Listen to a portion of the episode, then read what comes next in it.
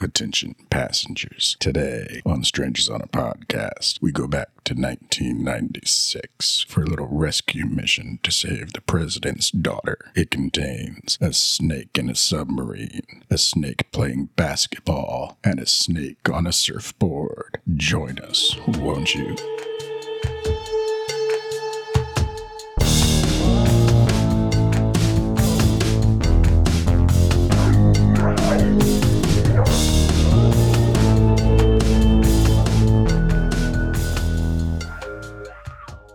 Hello, and welcome to the movie car here at Strangers on a Podcast. I'm the conductor, and with me is... I'm Grimweed. Hello, Grimweed. Welcome. Hello.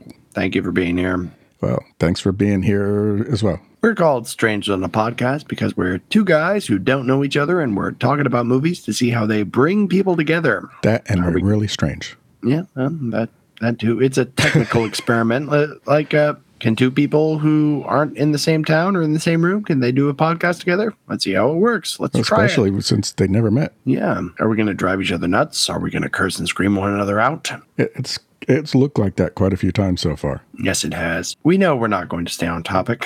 But today we are talking about all the way from nineteen ninety-six, the sequel to the movie we did last week. It's John Carpenter's Escape from L A. Yeah, and it's, is it a... It's, I guess technically it's a sequel, but it's yes, kind it of more of a reboot. I mean, it's uh, the same remake. Movie. Reboot is a little generous. I, I think remake is more the uh, more the right word. I don't know. If, have you heard of the book uh, John Carpenter, Prince of Darkness? I've heard of the movie John Carpenter's Prince of Darkness. Well, there's a book called John Carpenter, Prince of Darkness. And in really? the book, he says that Uh, he and Kurt Russell sat to write a completely different movie than this. But when they started reminiscing about how fun it was to do Escape from New York, they ended up accidentally rewriting Escape from New York. So they accidentally just wrote the same movie. Escape from L A came out in nineteen ninety-six, was directed by John Carpenter, the legend. It was written by John Carpenter, Debra Hill, and Kurt Russell from characters by John Carpenter and Nick Castle. It was produced by Debra Hill and Kurt Russell because Kurt Russell adores the really character. had An affection for the character of Snake Plissken and really pushed for this movie to get made. Yeah, to the point that Carpenter went to Kurt Russell to propose the idea of the sequel to him, and Kurt Russell said, you know, give me a few minutes, and came back in wearing the Snake Plissken costume that still fit perfectly from yeah. Escape from New York. Well, that's that movie star body that never changes. Well, yeah, yeah but we're talking about what, like fifteen years later, he still had it. It still fit him. Uh, and oh. as soon as he said something about doing a sequel, I was like, you know, let me go get dressed, which ah. was great because wardrobe was panicking, like, how are we going to recreate this outfit? And it's like, oh, well, I still have it. Yeah, Kurt Russell stole it from the set. Uh, but Deborah Hill and Kurt Russell are two of Carpenter's best collaborators. She, she produced a ton of his best pictures, and he starred in them. Uh, between Russell playing Elvis, Snake Plissken, Jack Burton, and R J McCready from The Thing, Carpenter and Russell put out some awesome stuff over the years. Music was by John Carpenter and Shirley Walker, and uh, Shirley mm. Walker is famous for additional music in a ton of movies, including Sam Raimi's Darkman, Dick Tracy, and True Lies. Uh, genre fans might know she wrote the original music for the Final Destination franchise, Child's Play two, and Arachnophobia. She also did Johnny Mnemonic. She did Nightbreed. She was an additional orchestrator on Tim Burton's Batman. She did the music for Batman the Animated Series. Are you and just a lot reading of the her D C- entire IMDb? No, she did a lot of the D C A U stuff. She worked with John Carpenter before on Memoirs of the Invisible Man, and I feel like a jackass for not knowing more about Shirley Walker. She was a fucking dynamo. Sadly, she passed away in two thousand six. She played the synthesizer on Apocalypse Now. Okay. Well, I'd her, be willing to bet pretty much nobody other than people that are into that know much about it at all, because people don't tend to pay too much attention to that part of movies. Like, oh, yeah, oh, whatever. Did the music or whatever. But this oh, movie okay. Also yeah, nobody include, ever gets excited. It's like score by John Williams or score no, by not, Hans Zimmer. Well, yeah, because they're huge names that have done tons of shit that were just ultimate blockbusters. But again, a lot of people don't pay attention to, oh, well, yeah, this person did the score on this for movies that, especially like this, it was just kind of a Either way, a small I am thing. going to sing my love of Shirley Walker to the heavens right now. I'm just sorry. I was so impressed by her IMDb that I had to just read focus the entire on it thing. for two seconds. I did not read the entire thing. Oh, I didn't even begin to read the entire thing, sir. I could read the entire thing and you would be astounded. Uh, I'd go take a nap. Astounded by all the wonderful things that she contributed to pop culture with her work. Well, this movie also included songs by Tool and White Zombie. I'll get to the soundtrack in a moment. Well, you were talking about the by, music, so I figured I'd, I'd say it, it included music from Tool and White Zombie. Soundtrack includes Tori Amos, Deftones, Ministry, White Zombie, Dick Dale, Butthole Surfers, Randy Newman, Gravity Kills, Toadies, Orange nine millimeter, Clutch, C I V, Sex Pod, Stabbing Westward, Tool, and Sugar Ray. So very nineties soundtrack. Not sure how well it sold, but with a bunch of bands like that, who knows? The it music in well. this was used much better than the music in Escape from New York. It yes, seemed it to was. fit so much better. And like just when he's walking around and you hear music in the background, it fit the situation. The scenes the different music was in fit. And even just Snake's theme music that you hear in the first one being just pure synth, now having the rock guitar and the more pumped up sound just made it sound so much better. That's true. But uh, some of the movies in the nineties uh, would have soundtracks that were huge, like The Crow, Trainspotting, Lo-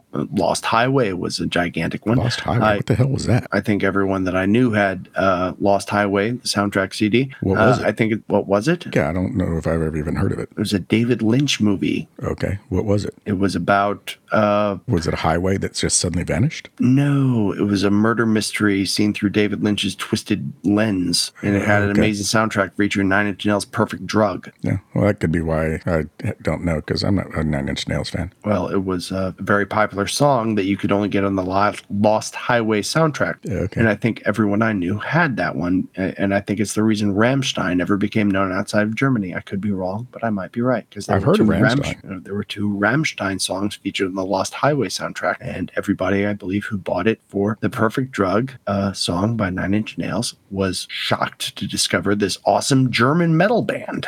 Okay. Cinematography in Escape from L A was by Gary B. Kibbe, because Dean Cundey had moved on to other things. Dean Cundey had done the uh, Escape from New York. Gary B. Kibbe had also done They Live and Big Trouble in Little China with Carpenter. Editing was by Edward A. Warschilka. He's an old pro. He did Schwarzenegger's Running Man in eighty-seven. He helped on forty-eight hours with Eddie Murphy and Nick Nolte. Much better than Running Man. Genre fans might have appreciated his work in Child's Play three and thirteen Ghosts. He's done recent T V shows like Magic City and Bates Motel. Edward A. Warschilka has edited for John Carpenter. He edited Big Trouble in Little China, his first gig as a main editor. He edited Body Bags, In the Mouth of Madness, Village of the Damned, and Vampires. So he is one of John Carpenter's go-to guys, probably part of the family. Anyway, the makeup in the film was by Rick Baker and his team. Rick Baker is one of the absolute top guys in special effects makeups. He did all the Men in Black movies. He did Thriller. He did Videodrome. He did American Werewolf in London and consulted on The Howling. He did Harry and the Hendersons. He did Hellboy, The Ring. He's one of the best guys for monsters, aliens, apes, anything directors need. He worked with John Carpenter before on Starman. And if you don't know who Rick Baker is, then you don't know who the special effects greats are. This guy is up there with Tom Savini, Stan Winston, Rob Bottin, everybody. Rick Baker is an institution unto himself. Oh, yeah. People would see Rick Baker, and that's all they would need to know about the movie. They could yeah. care less who was in it, what the movie was about. Rick Baker did the effects. Okay. Yeah, this is going to be a fun movie. Yeah. But speaking of people that had something to do with it, how many times can you say Louis Skolnick, Ro Laren, and the Countess of Devon are in the same movie? Louis Skolnick. I thought his name was Seymour in Revenge of the Nerds. Yeah, he plays the skinhead number one or something. Yeah. yeah. Uh, he's the I, he's the one who was taking target practice, called him One Eye and Shit Heel. Yeah, and then got shot. Yeah. yeah. You, you don't call Snake Plissken One Eye and Shit Heel. Well, you know, most people know that, but that guy was apparently a complete poser because he'd never heard of Pl- Snake Plissken. Well, either you know, had every- the Countess of Devon. And I don't know who the Countess of Devon is. Who's the Utopia. Actress who played what? Utopia. Oh, Utopia, yeah. yes, because she, in real life, Langer's, she's the Countess um, of Devon. Yeah, A J. Langer married uh, royalty and is now the Countess of Devon. Well, Devon is a farming area in uh, southern England. Okay, and, well, she's uh, the Countess of that area. She is the Countess of that area. Yes. And uh, I watched a great movie set in Devon, England. It was called The War Zone, and it was directed by Tim Roth, and it dealt with uh, horrible family-destroying incidents of incest and abuse. Uh, but So that doesn't and, sound like a fun movie. It's not. But that's what I think of when I think of Devon. Okay, well, think of A J. Langer riding around in a car in her underwear. Well, that was in this movie. Yeah, so that and, you can think, okay, Devon, Countess of Devon, and think of that instead of the oh, something else I think of said. When I think of Devin. Uh, do you know who Alan Lee, the illustrator, is? Nope. Well, he was one of the main illustrators. Well, he, he's a painter who would paint a lot of Tolkien stuff for Tolkien books. Oh, so he wasn't the illustrator that did the Snake Plissken Chronicles? No, but he uh, illustrated uh, a lot of Tolkien stuff, and he got hired onto the Lord of the Rings movies because of his famous Lord of the Rings-inspired paintings and stuff. And uh, you know where he's from? I'm guessing Devon? Indeed, indeed, indeed. Devon, England, and all mm-hmm. of his... Middle Earth imagery was inspired by the woodlands and farmlands of Devon, England. Oh, okay. But what is the movie about? Um, uh, go back no, to I'll last week's us. Escape from New York and then change everything from New York to L A. That's what the movie's about. Yeah. Basically.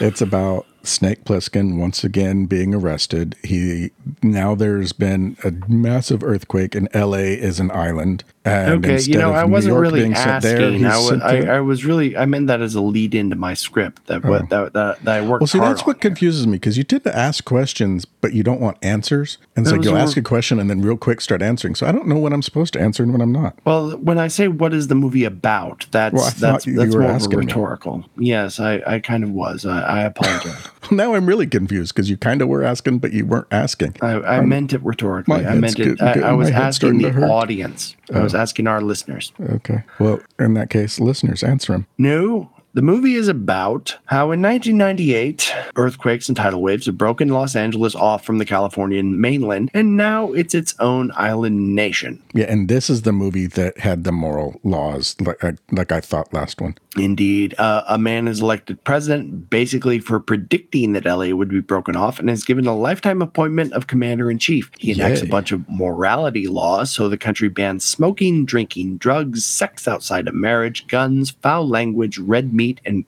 probably a lot of other things. Yeah, and if it wasn't for the banning of guns and red meat, I'd say it was probably today's Republicans. Indeed. Um, he sort of, the president kind of had a um, theocratic bent and uh, basically turns America into a Christians only nation. Well, yeah, I guess. Yeah, because Muslim, being Muslim was illegal. And being an atheist was and, illegal. Yeah. Uh, the U S government now sends all immoral undesirables to L A, not as prisoners. They're free. The island is not a prison. If you get sent to L A, you aren't necessarily a criminal. You just kind of didn't fit in. Uh, one woman is there for being a Muslim in South Dakota. Then they made that illegal. So apparently non-Christian faiths have been banned. Atheism has also been banned, we learned. So it's not like everyone is a violent criminal like in Escape from New York. Even no, because though when you see them sending people off to, to L A, they're sending kids. kids. Yeah, there's kids, there's families, there's uh, yeah. guys in suits. And they just look like a crowd of normal people who have been selected for expulsion. Yeah. Yeah. It's kind of fucked but, up.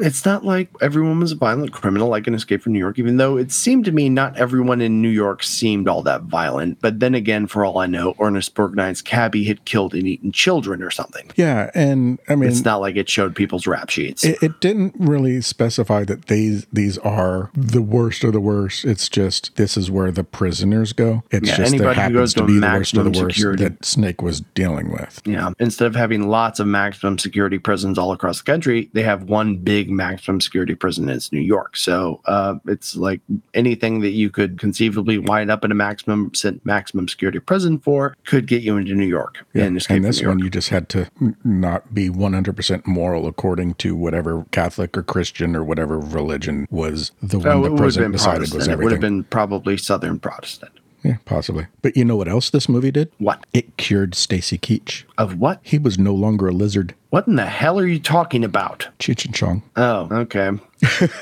yeah, Cheech yes, and I, Chong turned him into a lizard. I don't enjoy stoner comedies because I can't watch them stoned, so I don't really watch a lot of Cheech and Chong. I have been watching Cheech and Chong for way longer than I, well, way longer than it's been legal, but way longer than I've done anything. I was watching Cheech and Chong when I was little. Well, I think, was it last week when I was talking about how, like, I, I used to watch, uh, like, Guys and Dolls and stuff like that. I watched movies with my grandmother, with my dad, and so I was watching Monty Python, Cheech and Chong. I was watching Guys and Dolls and musicals. I was watching British humor. I was watching all kinds of stuff. But no, I was watching I was watching things uh, that you normally wouldn't sit a small child in front of, like Cheech and Chong. Oh, were you watching Basic Instinct as a little kid?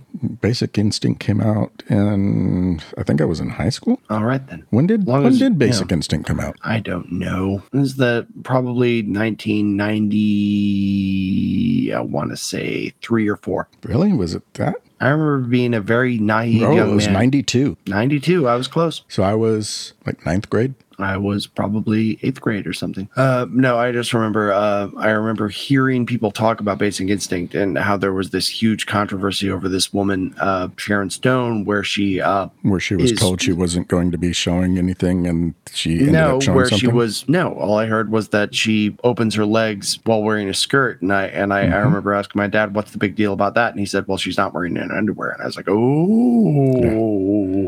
And she was told okay. that that wasn't going to be seen. So she was not Yeah, happy when it turned told. out that it, it was. But yeah, anyway, I, we're way yeah. off topic again. Into this island nation of anarchy and misfits, a new player is about to be deported. Snake Plissken, one of America's greatest outlaws, has finally been caught and sentenced to deportation to L A for twenty-seven crimes against morality. Only twenty-seven? It, it doesn't it really say what is... must have been a slow time for Snake. It doesn't really say what his specific crimes were, but we know Snake isn't a people person, Probably so chances are... Probably for calling himself Snake instead of by an actual name. Uh, it does add to his actual name, J D. Bob Plissken. Uh, or, uh, I'm sorry, S D. Bob yeah. Plissken, not J D. Yeah. So, yeah, like I said, for, probably for calling himself Snake. Possibly. But chances are Snake was lucky to not be in L A for as long as he was. He was caught in Thailand, which is now a U S territory, as a gunfighter for profit. New Vegas, Thailand. New Vegas, Thailand? Yes. Somebody opened a Vegas in Thailand? No, that was the, it was New Vegas, Thailand, U S territory is what was what uh, the...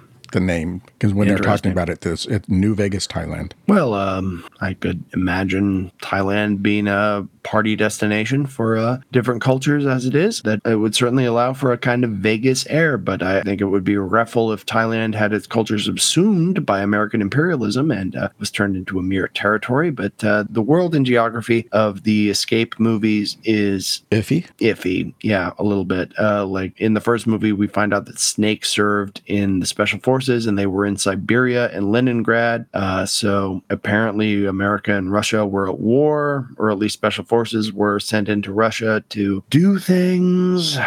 And apparently now Thailand is a U S U S territory. Who knows? Uh, okay. For all I know, all the earthquakes and shit, Thailand could be connected to Florida. Mm. As Snake is being escorted into the deportation center, he is picked out by Malloy, played by Stacy Keach. Uh, you may know Stacy Keach from Cheech and Chong, also a man turned into a lizard, Man with a Screaming Brain, Icebreaker with Bruce Campbell, Class of nineteen ninety-nine, The Ninth Configuration, Slave of the Cannibal God, and an absolutely ton of mainstream movies and T V going back to the mid-sixties. You, you know what else he did? What? He did a little T V show with somebody that made their first appearance in another movie that we talked about. Oh, really? What yes. movie was that? He what, played uh... Christopher Titus's dad. Ah, in the show Titus? Yep. And Christopher Titus appeared in Killer Klowns from Outer Space, which was his screen debut. Yep. I swear yeah. I'm not trying to make these connections. Christopher Titus is famous for being a rant comedian, uh, which I've never realized about him. I thought he was just a run-of-the-mill comedian, but apparently he is famous for his rants. And He's his got some pretty on, good ones. On-stage anger. His, his like um, Bill Burr and George Carlin. Pretty interesting, too. I've never heard his podcast. Uh, but Snake is chosen for a very special mission. And does that sound familiar? It should, because Escape from L A seems a lot less like a sequel at times than it does a remake. Yeah. Uh, I, for one, could have enjoyed Snake Plissken having an adventure that didn't involve him needing to escape from some dystopian metropolis, but that's Is just it dystopian me. Or dystopian? I don't care.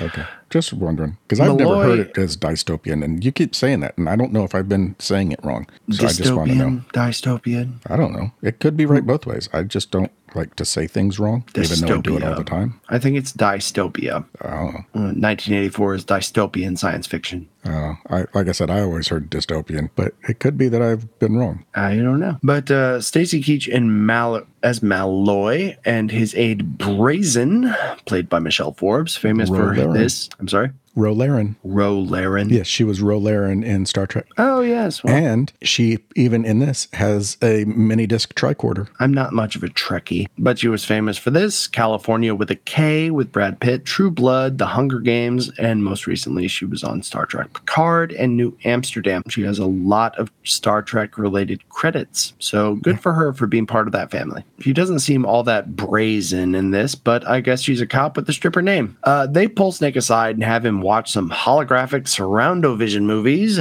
Which is that give cool. him that give him and us, the audience, the lowdown on what's going down. The president, who goes unnamed, is stuck in a jam and only Snake can help. So w- when Snake is put into a room with the president and Rolaren and not Lizard Stacy Keach, there's something that I'm wondering. What if do you, you wonder, watch the watch them come in and the president kind of slinks off to the corner and like he's kind of hiding in yeah, the shadows. He stands in the shadows like um, a man in black. If they're all holograms, why bother? Uh, because they want to trick him. Okay, but he wouldn't necessarily have to stand in the shadows. He could have just been standing behind everybody. The president is a dark, evil person in this film, and so he stands in the shadows like a dark, evil person must. Okay. But what happened this time is that the Prez, you see, he had two daughters and one committed suicide. His other daughter, Utopia, maybe maybe his other daughter was named Dystopia. And yeah, that would be something. Uh, but anyway, his surviving daughter, Utopia, in her grief, went online and spent a lot of time in a V R world where she met Cuervo Jones, member of the Shining Path, an international anti-U S outfit, and the leader of the Mescalino Justice Gang that runs a big part of L A. Jones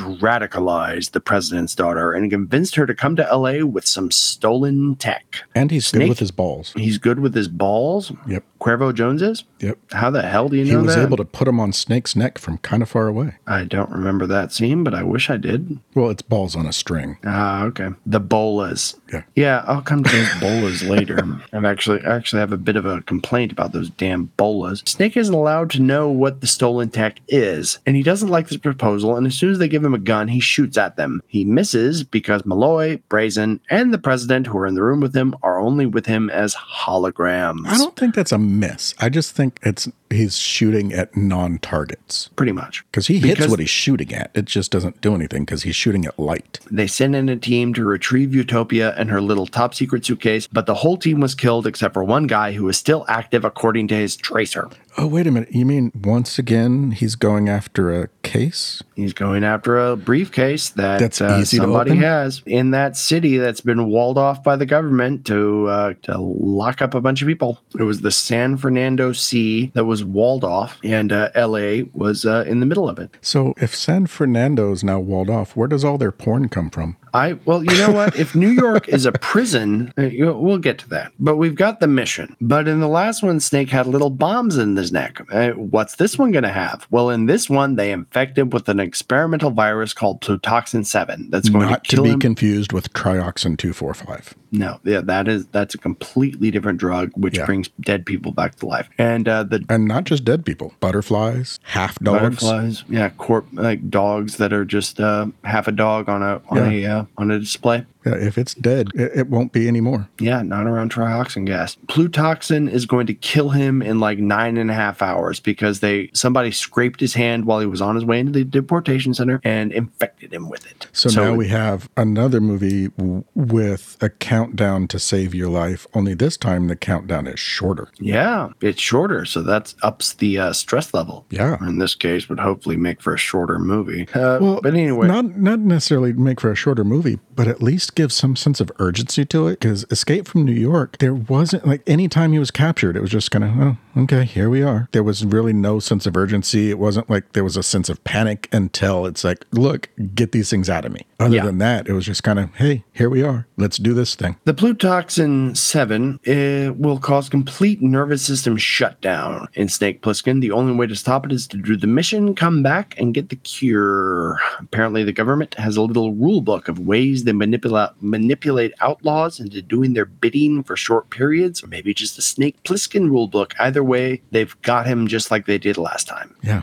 Deja vu. Yeah, many times over. Snake is only being sent in to get the box with the tech, not retrieve the daughter. In fact, he basically has orders to kill her. The president well, not, not basically. A, he flat out said, don't yeah. bring her back. Yeah, don't bring her yeah. back and kill her. That's the president's yeah. orders. President is a real asshole in this one. Any Anyone who commits a crime apparently still goes to New York. Anyone who commits an immoral act apparently is deported to L A. And as you were asking, I, well, I want to know, where's Wall Street in this world? Where do they make movies now? I, I would say they probably make movies in Georgia because they shoot everything in Georgia now. After now, all. yeah. The president has moved the capital of the U S also. He's moved it from D C to Lynchburg, Virginia. And now for comparison, according to a twenty twenty census data, uh, Lynchburg has around seventy thousand residents and it's about forty-nine square miles. Washington, D C has sixty-one square miles and a population of six hundred eighty-one thousand. But you know what the difference is between Washington, D C and Virginia? Mm, what? Virginia's a state. Yes, whereas Washington, D C is its own sort of independent city. Yep, which means that the residents have no representation. Ah. Yep, which is why they're trying to make D C at the next state. They're never going to make another state for any reason. No, no, no American territories or cities or anything are ever going to be made into a state ever again. And you want to know why? Sure, tell me. Because fifty is a good number, and we like the number fifty. Yeah, if we make another they... state, we got to add fifty-one, and fifty-one yeah. is a weak number. If we add fifty-one, then we have to add nine more. Or just nine... add one more to make fifty-two, like a deck of cards. No, deck of cards is a weird comparison. You can't have fifty-two states, fifty-two cards. That's a, That that makes America sound like a shuffling, random nonsense place. Add D C and Puerto Rico. Or Alice in Wonderland, where there's fifty-two stars for the fifty-two. Two cards in the deck. Which state is the Red Queen? Makes no sense at all.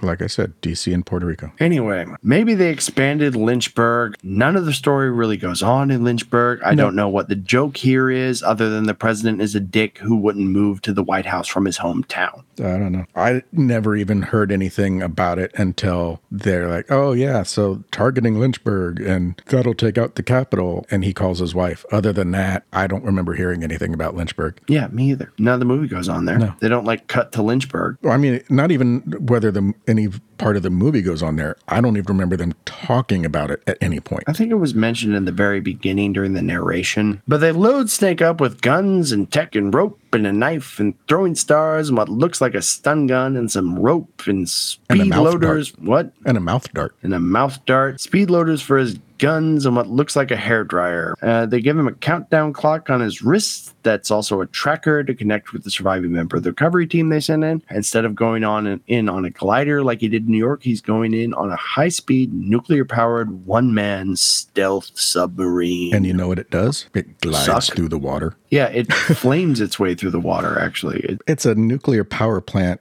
with a jet engine. Yeah, which doesn't... Uh, why did, Why would the jet engine work underwater? All it would do is boil the water. Well, you know, there's a lot about this movie that doesn't make sense, including why they had, was it Buena Vista? Is that who who did the... Yeah. Yeah, Buena, Buena Vista Visual Effects. Yeah, we'll get to that. A company that has never done any computer oh, graphics we'll work that. before this movie. Yes, we're getting to that. But another great Carpenter regular who shows up in the opening scenes is Peter Jason, who appeared in They Live and Prince of Darkness. John mm-hmm. Carpenter used to have this great stable of actors or just people who appeared in multiple pictures for him, and it's a it's a long list of pros. I still don't know uh, who you're talking about. Besides working with Carpenter, uh, Peter Jason is the guy, he's the duty officer who is the first one to approach Snake Plissken when he's getting off the vehicle. And he's the guy who's like, well, there you are, war hero. What'd you do wrong? And stuff like that. And he leads Snake in front of the cameras and he's like, tell us, Snake. Oh, he's and, that he's that old guy that when you first see him, you think he's replacing the dude from the first movie. Yeah. That was in The Fog and that shit. Yeah. Yeah. Okay. Um, was he in The Fog? No, I, I'm saying it,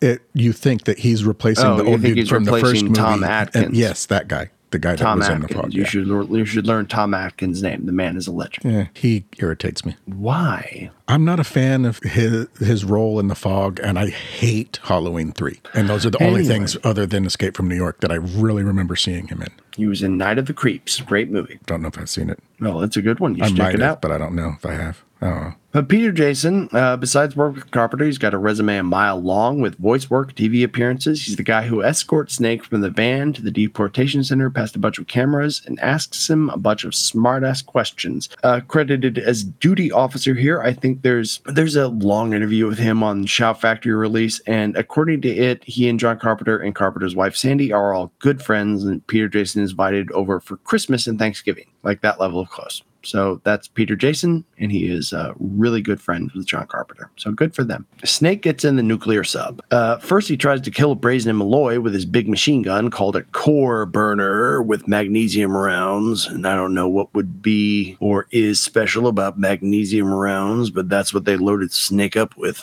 Uh, but the first clip they gave him was blanks. Yeah, so which... You know, why? Because it, it's, I mean, it's a good thing that Snake is predictable, because if he wasn't predictable, he could have been dead when yeah. they sent him in. If he wouldn't have fired off to try and kill them to begin with, he would have been going in with a clip of blanks without knowing it. Yeah, that would have uh, that would have maybe cramped his style a little bit. Yeah, that could have completely ruined their plan. Yeah. But Snake gets in the sub, and he goes on a high-speed journey under the dark waters of the San Fernando Sea, as the water around L A is now called. And he pushes the sub to its breaking point to save time. He crashes through a submerged building, slams over some rocks, as overheats the power plant's the engine. Overheating. Overheats the engine. I think you know, overheating a nuclear engine would be kind of worrying. Uh, if I if I was inside a nuclear-powered vehicle and I yeah, was I mean, overheating the engine, essentially I would be, it's a torpedo with a nuclear power plant on it. Yeah, it has fuel rods that he has to insert into a reaction tank to make it run. But uh, he makes it through and jumps the sub out of the water to land on this concrete slab thing that's sticking out into the ocean off this big wall on the edge of L A. And this, then the sub breaks the concrete, and you and know what happens? Goes splat into the ocean, so Snake once again loses. His escape plan falls off the edge.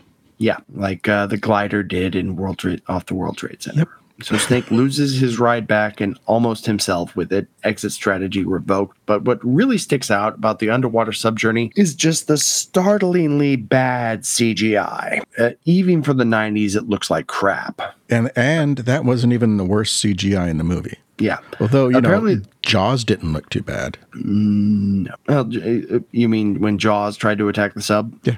Yeah. Because was... they were they were going through Universal Studios, and just like Universal Studios has the Jaws ride where the shark comes up out of the water at you, basically he's going through that area, and the shark from the Universal Studios ride comes up and almost gets the sub. The shark in the Universal Studios ride was an animatronic. Yeah. So he was almost bit by an animatronic, is that yes. what you're saying? Okay, that was that, that was, was not a real be, shark. No, that was supposed to be the Jaws from Universal Studios. That's why they did that, and then right into the big Universal Studios sign, which seems like it should have been after instead of before. Hmm, that just makes me hate the scene more. Yeah. Yeah, the company that made the C G I was Buena Vista Effects or some Buena, such. Buena and, Vista Visual Effects. Uh, thank you. And it was their first foray into C G. And the sub looks too shiny underwater. The background looks fake. And there's this weird ripple trail behind the sub. That well, the ripple trail would make sense. The ripple because no, the, the heat coming from the power plant would make sense to have that yeah, ripple behind it. It would make it. more sense for there to be like a bubble trail of boiled water with the jet flame. That too. But you're going to have that weird ripple anyway. So that part of it makes sense. They didn't go far enough with it, but that part makes sense. John Carpenter was going for the like a kind of big, amazing spectacle here, and maybe it would have worked if the C G I had been better. As yes. for now, it's it's a big buildup with a sub. It's like powering up like the Batmobile and everything, and then it's just this murky underwater letdown. Yeah, it just doesn't work, nope. and it's like it's just like sticking out like a sore thumb. Like this is bad C G, yeah. and it's like some, and it it's starts like before watch- he even gets underwater. When he first gets in it, and you see the the top close, the the top canopy close over him. Even there, it's like. What the hell is this? Yeah.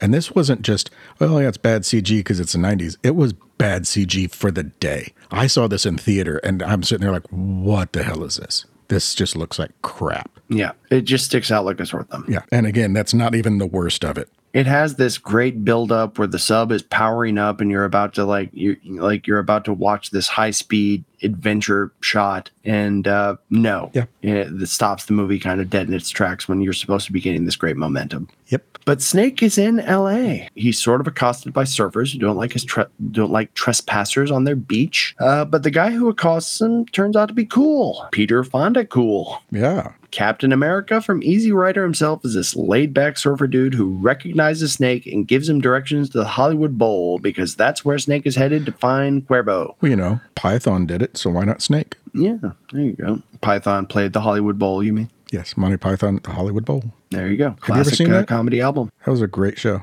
Much like in Escape from New York, people recognize Snake. Uh, this time, instead of saying they thought he was dead, they say they thought he was taller. They decide to go Roadhouse. Yeah. Snake doesn't care. He just heads into L A.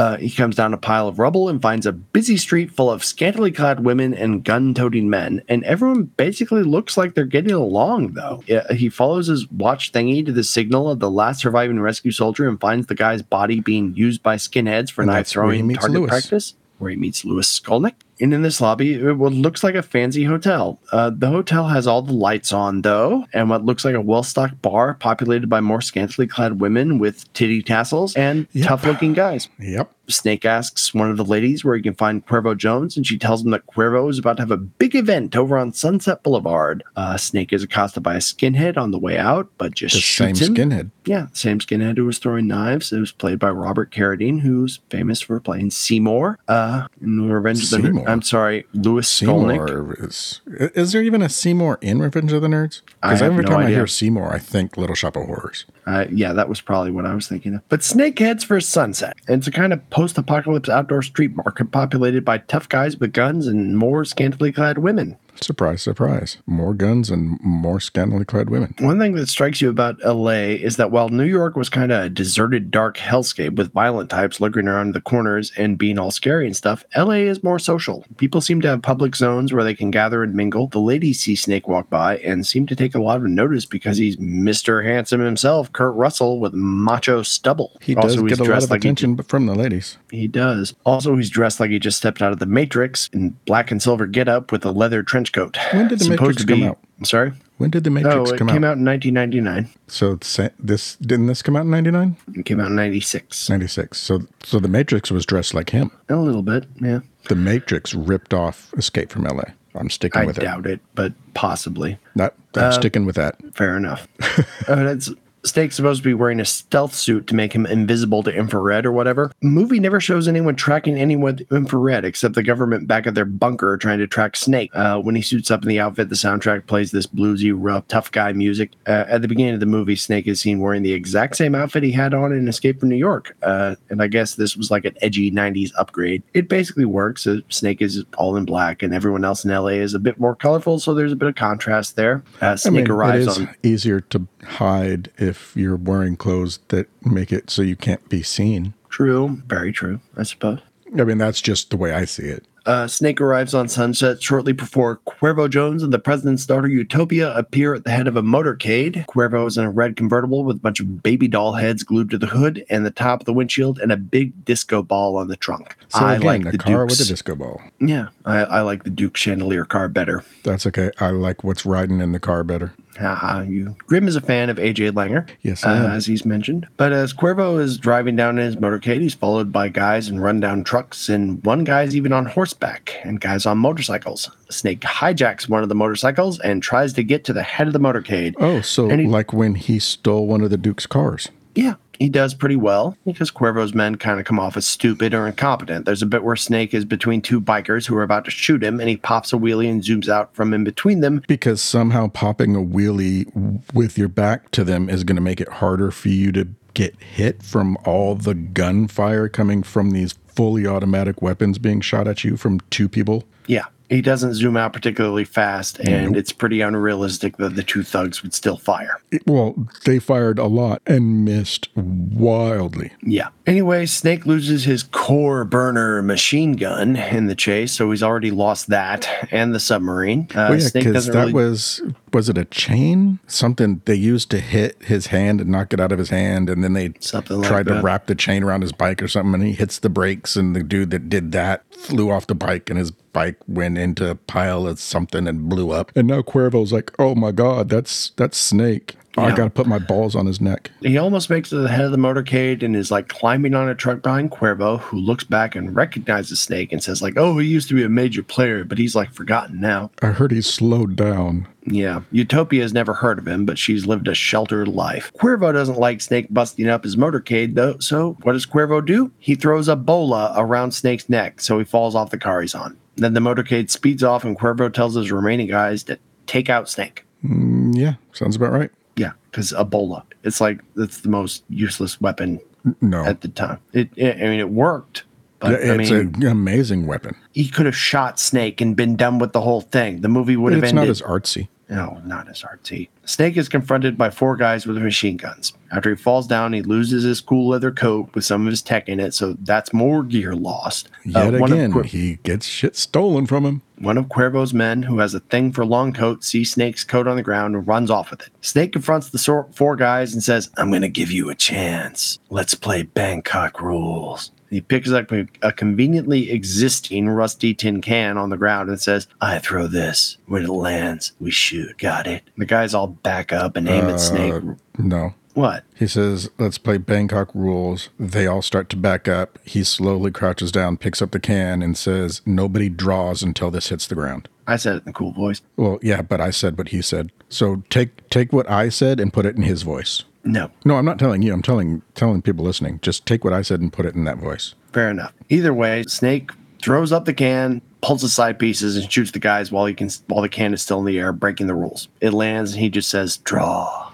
Well, was nobody. It the rules, or was it a trick? I'd it say it was a trick. Because Snake is an anti-hero and doesn't play by the rules. Pretty much.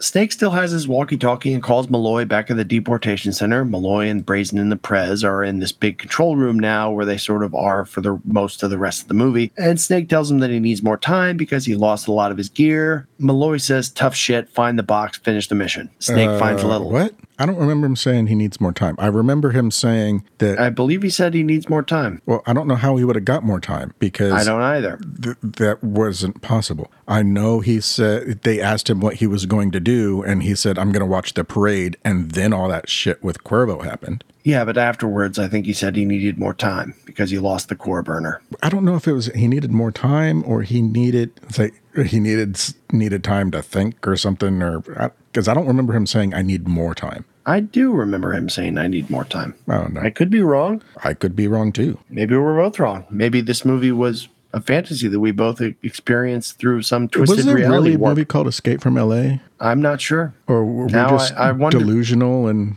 making all this up? I wonder if Descartes was wrong and the universe is just this Escape from L A nightmare was just something I experienced and that you've experienced as well, but we're just fools talking to shadows. That could be. Yeah, that would suck. I mean, the power has been going out here quite a bit, so I mean, it could be a sign. Maybe there, maybe but we'll never again, get any listeners. It's hot as hell, and it's California, so we're getting power outages. We'll never get any listeners because the the demon doesn't let our pretend podcast through into their reality. Uh, unless the podcast's not real either. Are yeah, you man, real? Who knows? Are you just a figment of my imagination? I mean, I've never I've, met uh, you, so I don't know. Are you? Or am I talking to A I right now? If you're talking to A I, the A I has a nice beard. That's what I'm saying. Well, like my beard. See, I've not seen your hands, and A I has a hard time with hands. It, it can do beards. Okay. Well, your hand uh, looks normal. One of them, yeah.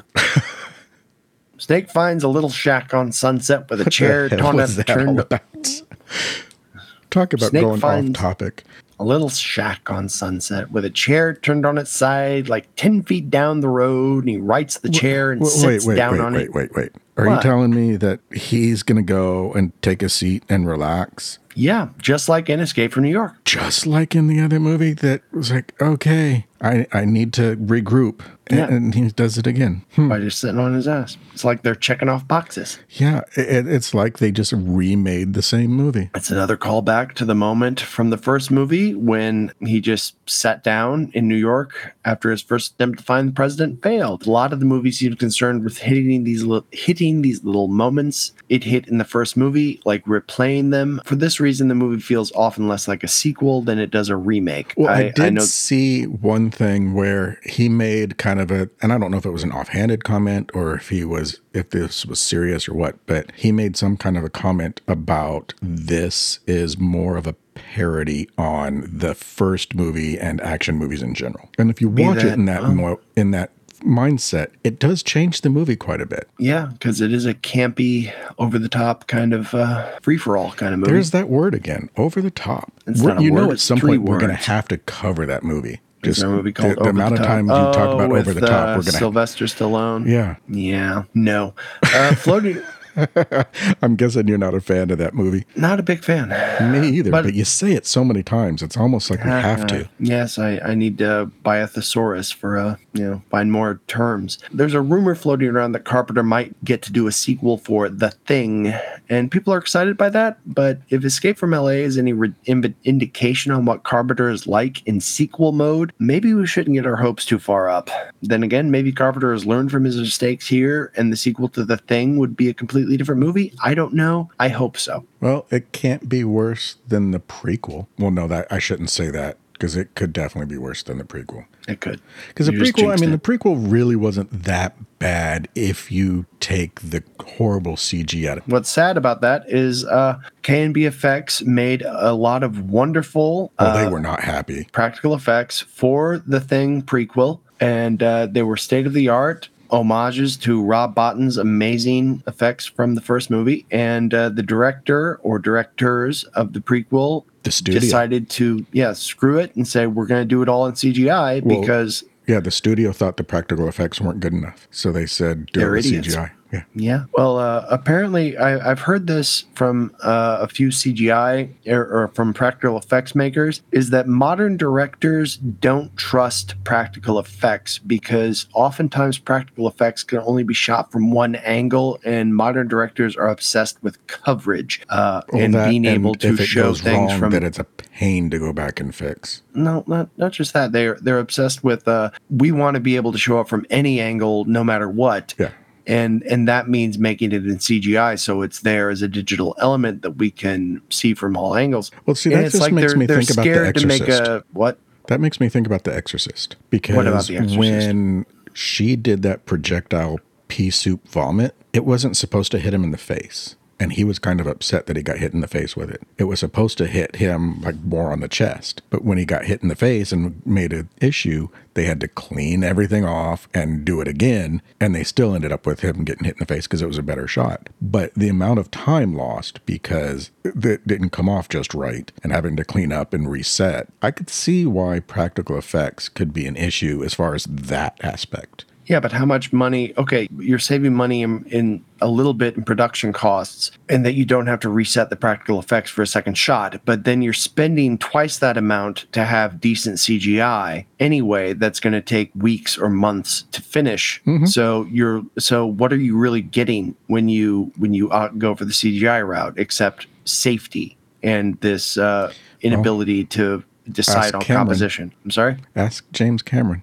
I, I would if I knew the man. Because, you know, he uses C G I all the time. Yes, I mean, but that's the purpose of his films. He's he's making movies that are pure spectacle, C G I spectacle. Yeah. Right? And that's yet, you know like what his C G I is? Thesis. What?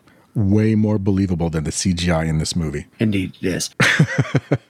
Snake is sitting down, taking a break, which was actually one of my oh, favorite crap. parts of the we were still first on that. one. It was one of my favorite parts of the first one, but anyway, here's just a rehash. Mm-hmm. He snuck up on a little by Steve Buscemi. In the New York, it was Chuds who showed up when Snake sat down. And in this one, it's Steve Buscemi as Map to the Stars Eddie, kind of sleazy, fast-talking, over-the-top character who is sort of like this movie's cabbie. He's he's kind of like a combination of cabbie and the brain. Instead of Pinky and the brain, it's cabbie and the brain. Steve Buscemi is a great actor, and if you haven't heard of him, well, you're just silly. He, if you haven't heard of him, where have you been hiding? Yeah. I mean, he was Donnie in Big Lebowski, which we covered on this podcast. He was in Fargo. He was in Reservoir Dogs. He was in Miller's Crossing as Mink, which we also covered. I think he was in Armageddon with Bruce Willis. He's been in a ton of stuff, and he was hot, hot, hot from his breakout hits in the nineties when he did this movie. And boy, does he just play the hell out of this part. Yeah. Unfortunately, Maps at the Stars Eddie is this insufferable kind of professional hanger-on who mingles with the big guys in L A and sells maps in these little mini disc remotes explaining the dangers of different territories in the island city. He's got the Hollywood agent mentality.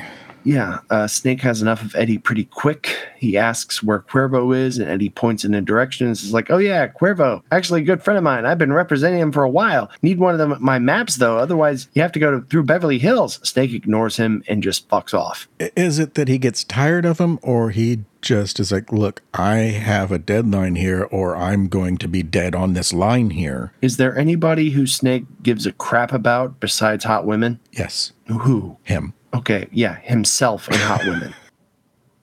And name one male character in, in in either of the movies that Snake seems warm or friendly with. Um. Well, there was this hologram of him. What? I'm talking about the end of the movie. Yeah, we haven't got to that part yet. Well, okay. Eddie speaks in this kind of ridiculous, fast-talking Hollywood agent patter that comes off as annoying as fuck and just advertises that Eddie is a but weasel. But it's a, a way of that fast-talking. It's, it's Buscemi's just so good at that. Yeah, he's great at it, but unfortunately in this movie it's it's I, I just find the entire character completely just insufferable. Yeah, well that's the point of it. Well, it worked well. Yeah, he he's he can pull off that just annoying character really well. Snake makes his way into Beverly Hills and runs into a woman hiding behind a bush, warning him to stay down. Uh, there's these guys in dark cloaks roaming about roaming the street below. Uh, she tries to warn Snake to stay quiet and stay put, but he ignores her and heads into the street where he is shot with a net gun. And you know how to pretty... tell this is a Snake Plissken movie and not like a Steven Seagal movie? Why? Because she's hiding in the bush, and that's a Snake Plissken movie. A Steven Seagal movie, he's trying to hide in her bush.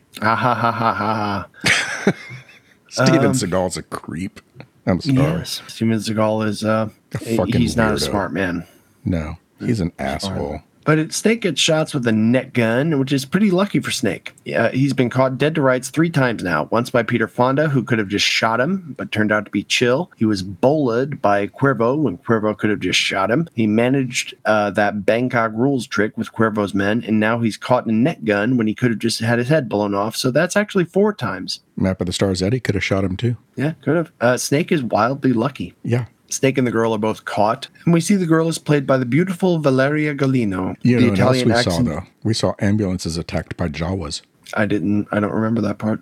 Yeah, when they're in the bushes and you see the ambulances pull up and you see all these figures in these little hooded cloaks. It looks like ambulances mm-hmm. ambulances attacked by Jawas. Or uh, minions from Phantasm. Yeah, that too. Or just people wearing cloaks. Yeah. I thought it was just funnier to picture them as Jawas, though, because the way they just ransack the ambulance and start pulling shit out, it's kind of like Jawas just attacking, uh, or not oh, the, attacking, scavenging. They didn't say, Utini, did they? No, they, there was none of that. All right, then. They didn't have the glowing eyes or any of that, thing like that. But you see them from behind and at a, at a distance. Valeria Golino, the Italian-accented beauty famous for the Hot Shots films, uh, as Tom Cruise's love interest in Rain Man, and more recently, Portrait of a Lady on Fire from twenty nineteen. That sounds uh, painful. She's got like, I'm sorry? That sounds painful. Being on fire. Yes, it, uh, she's got like a David Bowie mullet in this and a long coat, so she's sort of not her normal smoking hot self. Oh, I don't know, because I mean, she was wearing a low cut and kind of pushed up. She was, yeah, she was, look, she was looking pretty good. The the hair was a little weird, but she was looking pretty good. Uh, so far, she's been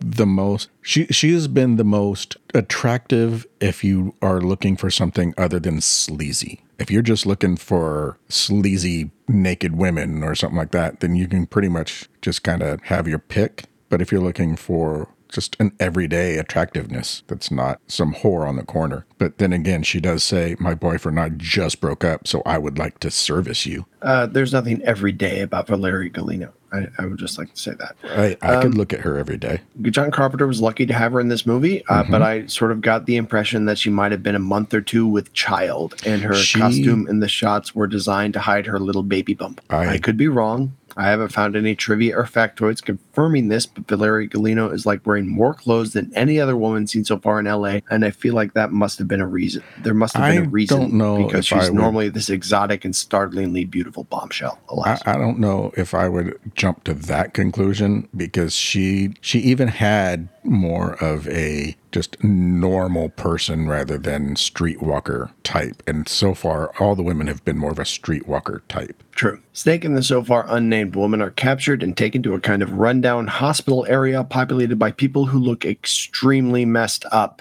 It turns out Beverly Hills is run by this colony of plastic surgery addicts whose muscles turn to jello from too many surgeries, and they can only survive by having their parts replaced from fresh victims. And you know what else? They're led by Ash Williams. Yes. Who performs the sur- the surgeries? Why, Bruce Campbell himself is the Surgeon, Surgeon General, General of Beverly, Beverly Hills. Hills. Bruce is wearing heavy makeup that makes him look like he's had chemical peels and facelifts and cheek implants and had his chin re-sculpted, which is sacrilege. And forehead uh, implants and... Yeah. yeah. Sacrilege, though, because everyone knows that the chin has a perfect chin. Well, even in this, they kind of give some emphasis to the chin. Rick Baker did the makeup, and Bruce Campbell does a fine job with this small part as like an evil surgeon who wears scrubs and a meat apron. This is one that how you tend to say, like when we talk about what would you change? Oh, I would have more of this person. I want more of him. I want more of that character. You want him to come back at the end and want revenge? No, I just, I want more of that story. I want more of that character, whether it's before this, like everything leading up to this point.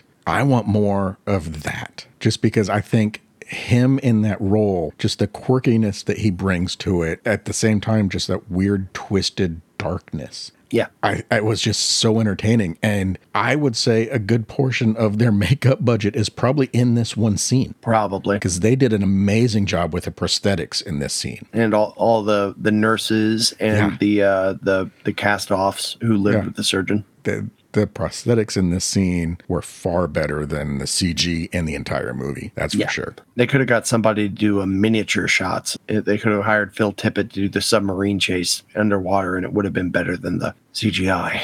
So, okay, Escape from New York. You made a comment about how the plane crashed into the building, and yet we see the parts on the ground. Yeah. Well, we don't see the plane crash into the building. We see it on the computer screen because they couldn't afford to actually do something like that. So we see it on this on the computer screen. So we don't know, did it actually crash there, or did their computer say it because of, you know, sometimes your G P S thinks you're on the road next to the freeway or something like that just because you're so close to it. Mm-hmm. It, it could have been just an error like that. And this kind of has that same, like, is that really what's going on? Or not, sorry, this could have had that same thing where it's like they could have shown the sub under the water in a in a computer graphic thing rather than having that horrible C G. They could have done something more like the plane. They could have just done like an Indiana Jones thing where it's a red dot on a map. Yeah, they could have done that too. And just shown like uh, Snake's face inside the submarine and like... Uh, or done it know. like they did when they were showing the, the helicopter coming back and showing L A, uh, this island, and then the mainland, and just having the dot traveling. It could have. But uh, Bruce Campbell's makeup is pretty wild. He he looks like a mix of a Ken doll meets Frankenstein's monsters. Or monster. Yeah, that's, I, I can I can see that. And Bruce does a fine job in the role as he comes up on Snake and his lady friend and starts to try to cut out Snake's remaining eye. Uh, Snake has a poisoned mouth dart, though, that he shoots the Surgeon General right in the forehead with. Yeah, and what's Surgeon the end game here? What is the, the plan? Because for well, one... We're, we're going to try to do this podcast. Well, no. What, okay, smartass. Uh, so, for one, it's amazing that he can manage to undo the zipper or whatever on his shoulder to get that mouth dart out anyway. But then he uses it and shoots Bruce in the forehead. What is his plan? Because if he didn't fall just right to cut him loose, he would have just had Bruce laying on the floor while he's still tied up. It's possible that Snake was able was going to sneak out a boot knife and cut himself free because he How? did get this little knife. I don't know. I mean, his arms were tied to his side. He he. The only way he was able to get anything was by reaching over, like, or not reaching over, by turning his head and pulling the dart out of his shoulder pocket with his mouth. Snake could. Snake is wildly lucky, and he was yeah. able to time it and angle it just right so when the Surgeon General leaned in, that he would fall. That the Surgeon General would fall on the ropes with his weird. Weird saw scalpel thing. Yeah, if he didn't fall just right, he could have sliced Snake open. He could have not cut anything at all and just been on the ground. That move was kind of a last-ditch effort to keep him from cutting his eye out, and just happened to be lucky enough to free him. That's the only thing I yeah. can see. The surgeon accidentally cut Snake's ropes. Snake grabs Surgeon's gun to put it to his head and says, "Give me back my stuff. I'm out of here." They give him back his guns. Snake is going to leave Valeria Galino, but she asks him Not to, and Snake tells the weird alien-looking nurses to free her too. They dump the Surgeon General and make a break for it, escaping into the underground tunnels under L A. The nurses kind of remind me of, well, without all the bloody scars, but remind me of the nurses in Silent Hill. I, I thought they were, they reminded me of the, the pig doctor, the pig-faced doctor people from Twilight Zone. Yeah, I can see that too. Yeah, because the nurses are like they like the surgeon has performed surgeries on the very nurses' faces to make heavily, them look more like himself. They, they've all been very heavily plastic surgeried. Yeah, like too much, like yes. way too much plastic surgery. I mean, there are people out there who get addicted to plastic surgery and just do too much plastic surgery. We find out Valeria Gorlino's character's name is Taslima, I believe. I don't know. I, I every time I hear her say it, I think I have to turn the captions on to figure out what the hell her name is, and I Let forget me, to do it. Yes, it was Taslima. Uh, her name is Taslima, and she used to run with a gang called the Black Jihad, and they would drive golf carts around to these tunnels so she can get Snake to where he needs to yeah, be. She was a gun runner. Yeah. They talk, kind of become friends. Snake isn't much for having male friends, but he does get along with the ladies. Uh, she takes him to what looks like an automobile graveyard. She warns him that he's in Korean dragon territory now and to watch his back. I don't know if that's much of a trade-off, though. I mean, thanks, I'm out of the one dangerous area, but you've led me to another.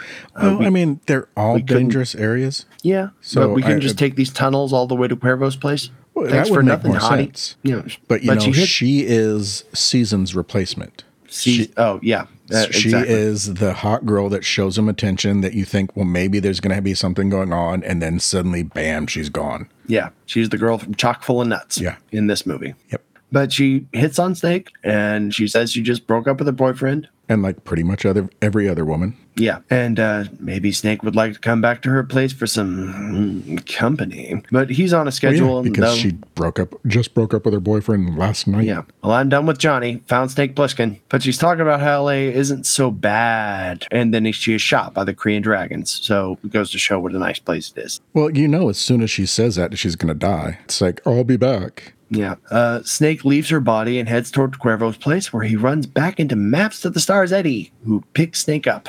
Uh, turns yeah, out and that was another nice little, just like Cabby, shit's going down, and this car conveniently comes and picks you up. Mm-hmm. It turns out this was lucky for Eddie, though, because he's driving one of Cuervo's cars, and it has a booby trap in the glove compartment that shoots Snake in the chest with darts. Yeah, didn't he call it a fun gun? Yeah, the darts are drugged so that Snake is incapacitated. Eddie keeps talking as Snake falls into a stupor because Eddie never shuts the fuck up. Mm, yeah. Pretty much. Mm-hmm. The president and Malloy and Brazen think Snake is dead, and the president is ready to order an airstrike, much like how in Escape from New York, Hawk and Remy and the Secretary of State had given up on Snake and were ready to send in an invasion force. Malloy talks up Snake and says, like, Snake Plissken has been as good as dead too many times to count, but he always makes it through. Yeah, there's a couple times when when that comes up where it's like, he's dead. No, he's been dead a lot. Just, yeah. just wait for it. I'm sure he'll be back. You can't keep him down. People are always thinking he's dead. Yep. Snake wakes up in a basement where Cuervo Jones is with his people. Uh, Snake is tied to a treadmill that they turn on to make him walk while Cuervo broadcasts on T V. A hacker character played by Leland Orser in an early role. He would go on to be one of the Lust victims in Seven and tons of other roles. Explains what's in the black box is a little mini disc remote thing identical to the one that Eddie uses to put his narrated maps on because, wow, smartphones really took sci-fi writers by surprise, you know? Nobody well, predicted that we would have these little touchscreens. I thought they showed it in the beginning.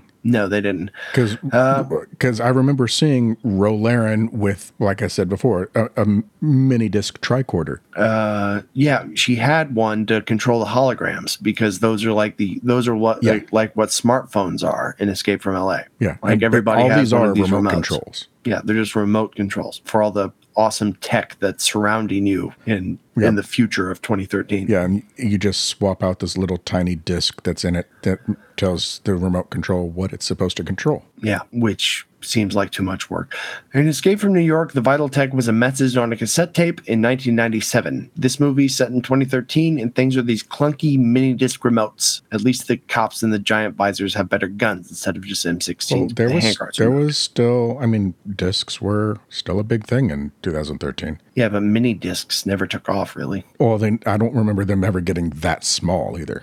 Yeah, true. Because I have mini discs, and they were definitely not that small. It turns out that the remote in the black box that the president's daughter stole is a remote that controls an array of satellite weapons called the Sword of Damocles. Yeah, explain this to me. What this thing can do is if you punch in a few codes and hit return on the remote, you can use a targeted E M P to disable technology anywhere in the world with mm-hmm. pinpoint accuracy. And how does that work? You can take out a single cab on the street, or you can disable an entire country. It has mm-hmm. uh, nuclear-style weapons Mm-mm. up on the satellites. What? They are mega neutron bombs. Mega neutron bombs. Are those a real thing? Each satellite contains a mega neutron bomb, and when it's detonated, then you can use the E M P from the detonation to target certain areas. My question now, is... that seems to me like every satellite would have one bomb that you could generate exactly. one E M P from, yes. and then that satellite would be useless and need to be rearmed. Well, n- not useless and need to be rearmed. It would be annihilated.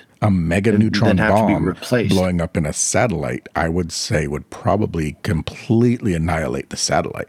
I don't, I, you know, well, come to think of it, I think we see the bombs going off later in the film, don't we? We see little pops, but we don't see anything that looks like it would be a neutron bomb. And even then, it's like you get a little detonation and then you have beams. But how would the thing be reusable? And why is there a world code? Why would you create something with a code that would just completely target the entire world and take out every bit of electronics? I don't know. Why would you build a Death Star that can destroy entire planets and then leave a, a little air vent in one spot that goes all the way to the reaction core? Because somebody has to figure out a way to beat it. That's why. And the and the, and the story requires the, the, the technology have a weakness. That's not a... Well, I guess technically an E M P is a weakness for electronics, but it's kind of like, why... Why would you create something like that? I mean, I could see ha- needing to have some kind of a vent for a weapon that big that's also basically a moon-sized ship, but you would think you would put some kind of... It's still a ship. It's a battle station. Well, yeah. Well, you know, guess what a battleship is? It's still a ship. Guess what an aircraft carrier is? It's still a ship. Yes, but the Death Star was shaped like a circle. Therefore, it's a... It's a battle station. But it's still a ship. And ships are shaped like circles. Um, what are they shaped like? They're shaped like ships. X-Wings, B-Wings, TIE Fighters, Millennium Falcon, they're all ships. And they're all completely different shapes. The Death Star is shaped like a battle station. It's a big sphere. Okay. So like a planetoid. Why can't a sphere be a ship? Because it can't, unless it's really small. Uh, like Honda, Pondo Baba's car. So have you have you watched Hitchhiker's Guide to the Galaxy? Yes, and that those and you were, know what that, that, that ship wonderful is? Sphere ships. That that ship what? is a big ball. Yeah. Well, which one? In the Hitchhiker's Guide movie. Oh, okay. Yeah, the Heart of Gold was a big ball. Uh huh. In the book, it was a shoe. Well, in the book, it was lots of things. Yeah, it, could, it changed shape various yeah. times. Anyway, with our with our make believe again, our make believe E M P weapon that has a world code for some reason, uh, you can take out a single cab on a street, or you can disable an entire country or the uh, entire Cor- world. Cuervo and his Shining Path allies are going to use the device to coincide with a bunch of attacks on the American mainland out of Cuba. The president and his cronies in control room see Snake on T V during Cuervo's broadcast and see he's alive, so airstrike cancel. Mm, yeah, sounds like a good plan. Yeah, Cuervo goes on T V like a slacker Che Guevara-looking Bond villain and tells the president to let him and the people out of L A or he'll use the Sword of Damocles to take out all the technology in the U S. My favorite line in the movie is in this conversation. And since the president disobeyed Cuervo's orders by sending Snake Plissken in, Cuervo will use the Doomsday device to shut down Lynchburg, Virginia, the new U S capital. That's the only time Lynchburg comes up in the movie. Yep, as far as I know. You know, take that, Lynchburg. Well, the president, after he says he's going to target, or no, he, he says something. Roe says he's targeting Lynchburg, and that'll take out the capital. The president freaks, calls his wife on the phone. She's freaking out. Did you? Are you seeing this on T V? And then suddenly the phone hangs up, and you hear the click of it hanging up for some reason. And then he says my favorite line in the movie, where he brags about kind of nailing president's daughter. If your wife is anything like your daughter, she's sweet to eat, but you just can't shut her up. Yeah. I just, I love that line. And then you hear her off on the side telling him to stop. Yeah. She chides him off yeah. screen. But just yeah. the way he delivers that line, it's like, That that is the ultimate, like you've already stuck that knife in and twisted it. Now you're pouring salt and lemon and rubbing it in and laughing at them at the same time. Well, it's um, it takes a lot of balls to screw the king's daughter and then brag about it to his face after using a doomsday weapon on his hometown. Yeah. But Utopia doesn't seem to like L A. It's not all wine and roses for her. Snake hears and sees all this while on a treadmill, because apparently being tied to a treadmill after being drugged is the worst kind of torture Cuervo doles out. Uh, Snake I don't know if it was that or just that was a convenient place to put him. I, yeah, we have this dusty treadmill in the basement here, so let's just tie Snake to it. You needed to handcuff him to something where you could keep an eye on him, because look what happens when you're not watching him. True. Fucker escapes. You need to keep an eye on him, keep him where you can see, so lock him up. Well, what do we have here? Well, we can lock him to this treadmill. In our hacker basement with all yeah. of our armed thugs. Yeah, you know what I mean? You go down there in the dungeon, you, you got your honeypot in her lingerie, because he's not using her for anything more than a bargaining chip and a honey hole. What's a honey hole? It's what she's got underneath her underwear. Oh, okay. Pervert. Um, an Escape from New York, Snake had under twenty-four hours to find the president. Have you never heard that term?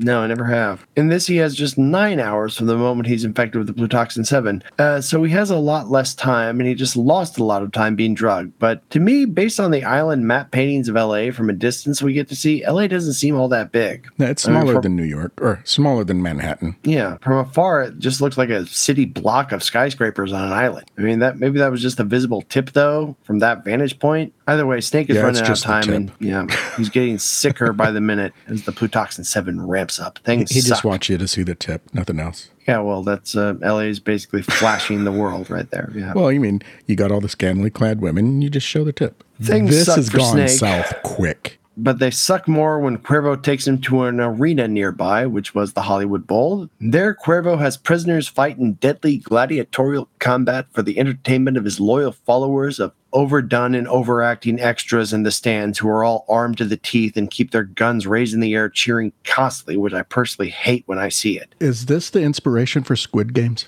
I don't know. Trauma movies do this a lot with these crowds of extras who are just way too Well, I mean in... just this game, like you're playing for your life. No, I don't think Because this was. is a very Squid Game-y type setup they got going on. Kind of, with the basketball. Yeah. And yeah, kind the, of. Okay, I know the first guy, he was shot. That wasn't the same guy as the gigantic clippers, right? That was a different ne- guy, wasn't it? Uh, yeah, it was a different guy. So what was he doing? Because that wasn't basketball. I have no idea. I think he was just some rando who Cuervo got pissed at, and he just and he made him play the game. Well, get, but I didn't. I didn't see him playing basketball, or did I miss he, that? Who the guy who got his head cut off with the yeah, shears? Yeah. The shears from Exorcist three. Sure, I, I just think remember those were, were the actual shears. shears. You've never seen Exorcist three.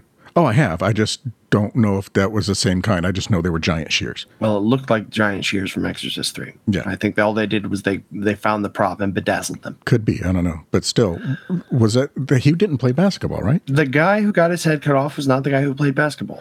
No, the guy that got his head cut off, though, what was he doing? That's what I'm trying to find out. He was fighting the guy with the shears. So it was just a, it was basically just a gladiator type fight. And yeah, gladiator okay. fight. Because I was just trying to figure out if there was multiple different things going on, like over here is basketball, over here is gladiators, over here is ping pong. I mean, just who the fuck knows? It's Cuervo's playground in the, the Hollywood Bowl. His turf, and he has a game he makes people play. They have to sink five baskets to a ten second shot clock, scoring two points each basket. You make it to ten points without running out the clock, you get to live. None of this three point bullshit. The clock runs out and you're shy of ten points. You die at the hands of suit wearing gunmen standing around the fenced in basketball court. Miss a shot, you die.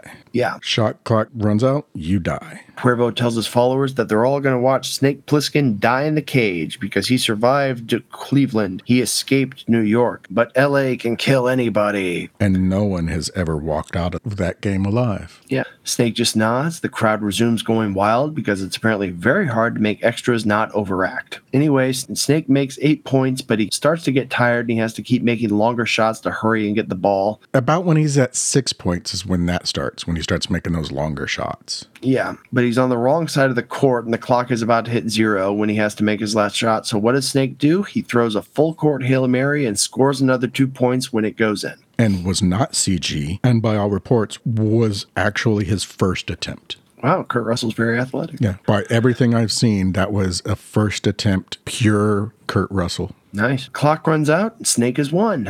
Just like the first one, the crowd of the Duke's men, I mean Cuervo's people, uh, they start to chant Snake's name.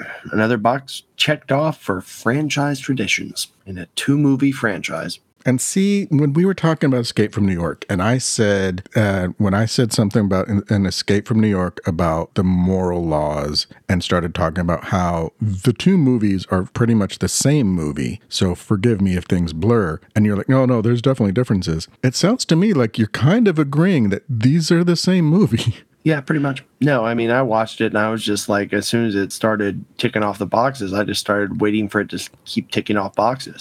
You can go beat for beat, pretty much. Yeah, but Cuervo is having none of it that Snake would survive this and pulls out his big silver rifle and says Snake has to die and starts taking pot shots. The guy standing around the court just lets Snake go instead of helping their boss shoot him. Well, the, he, he climbs over the fence. Yeah, and, climbs and over runs the fence off. And... But he climbs over the fence and runs off and gets away because there's an earthquake. So it's not that he they just let him run away. He was he climbed over an earthquake and got away. Yeah, L A has a mini earthquake, and this one hits a very opportune time. Uh, someone in the crowd freaks out, and the rest of the crowd freaks out, and everyone scatters, and Snake is lost in the confusion. So what's your opinion on that? What? Well, so she's saying he won, you got to let him go, and he says, no, I can't let him live. What's your opinion on that? If I you were if you were Cuervo, could you let him live, or would you have to kill him? I'd have to kill him. This man is obviously a threat. He has uh, usurped me in front of my people and made me break my promise, and they are chanting his name. Therefore, he is a usurper, and according to the laws of the jungle... At the same time, though,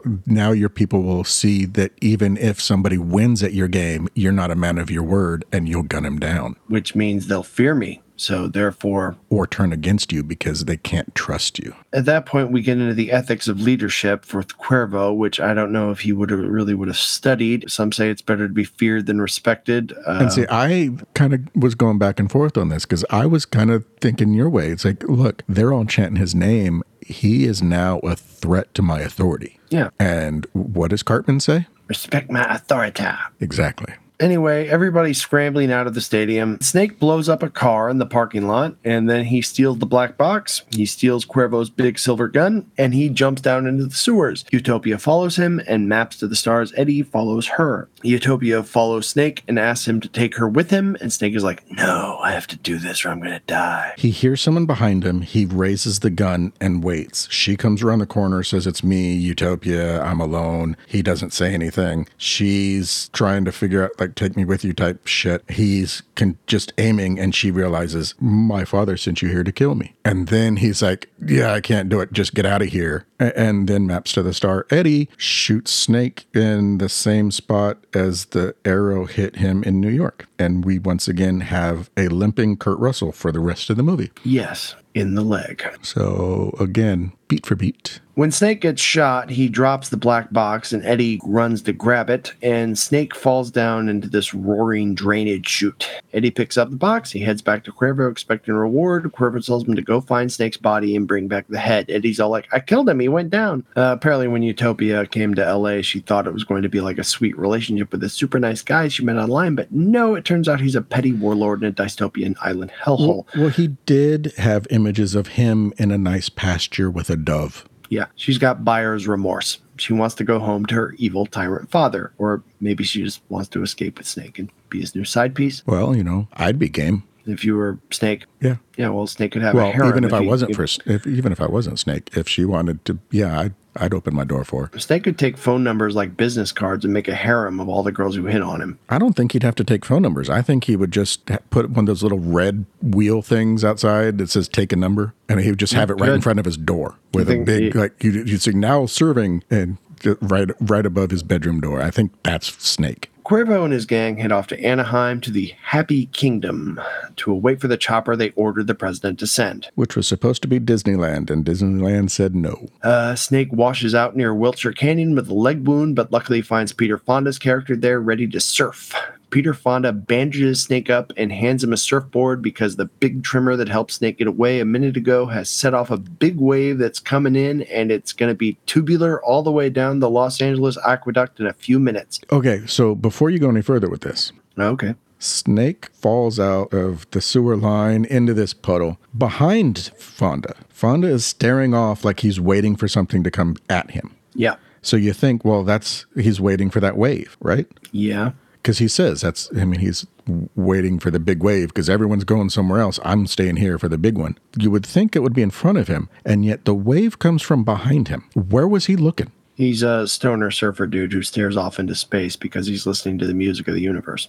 But if he's staring and waiting for the wave, shouldn't he stare in the direction the wave would be coming? Because he yes. turns around and sees Snake, and further back is his car that he goes to get a surfboard for Snake from, and he comes back to Snake, and they stay there. The wave comes up, hits the car, then gets to them. It is a weird movie. Peter Fonda probably didn't bring his A game to this one. I don't know. I thought he did okay. I think it was just... there were weird choices. Oh, yeah, just look that way. I think that was more a directorial thing. Mm. But it's like, why? It just, that that part has never made sense. It's like, what is he looking at? He's looking off screen. Well, yeah. He's looking at uh, one of the scantily clad women of L A. Who knows? It, Who knows? It's, it, it hasn't been said by anybody ever, so why should I worry about it? No one else has brought it up. Yeah, I mean, come on. It's just the surfer dude staring off into space. I mean, they do that, don't they? Yeah, but if they're waiting for a wave, they tend to, I don't know, look towards the water. Maybe they do. Maybe the maybe the surfer, I think his name is Pipeline. Maybe he was is he so named, ad- or was it just you see a name in the credits? Because I, I, I don't. I believe I just it. saw the name in the credits. Maybe Pipeline is so attuned to the surf that he doesn't need to look at the wave. He can just feel it coming up behind him, and he's just waiting for that moment when he can feel the water rush up at him. Or maybe he's staring down the canyon it's going to be going down and like visualizing, okay, I got to do this and turn here. And, and he's visualizing the path. Could be. Anyway, it, it makes no difference because it's just me noticing shit that probably weren't, we weren't supposed to notice anyway. The water comes and Snake is game for riding that wave because he takes the surfboard and hits the ground for the water to pick him up. No, it, it rushes down the aqueduct, and the next thing you know, Kurt Russell and Peter Fonda are surfing through L A to the tune the of Scalped by come. Dick Dale. The water never shows up.